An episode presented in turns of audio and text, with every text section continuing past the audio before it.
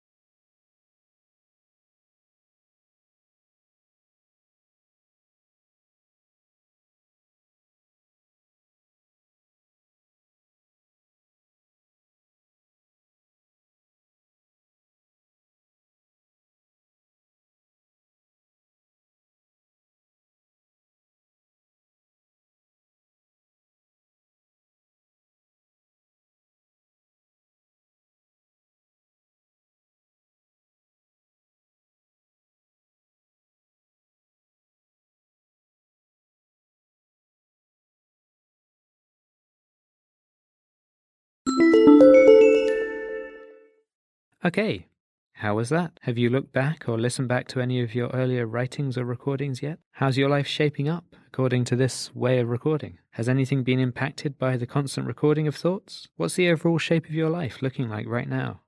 This kind of reflection is going to be useful as we draw narratives and parallels between the real world and fictional worlds later. But for now, I would like to do something a bit different. This next exercise has the potential to become a bit overwhelming. So don't feel an obligation to write a really, really, really, really, really long list as you're going, unless you really want to. Let me explain.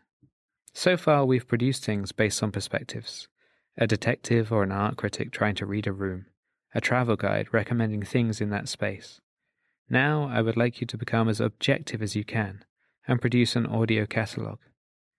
Your task today is to list the items that surround you as precisely and objectively as possible as if they were in a catalogue. Then I would like you to order that catalogue in a way that makes sense to you. You could, for example, go in size order, listing your pens, then your phone, then your cup. Or you could go by the order that you acquired your objects in, or by color or material or function or texture, whatever you like. The key rule is to be consistent. I would recommend for each object a very short factual description. One coffee cup white, heavily tea stained on the inside. One pen, manufactured by Muji, 0.38 millimeters, translucent polypropylene.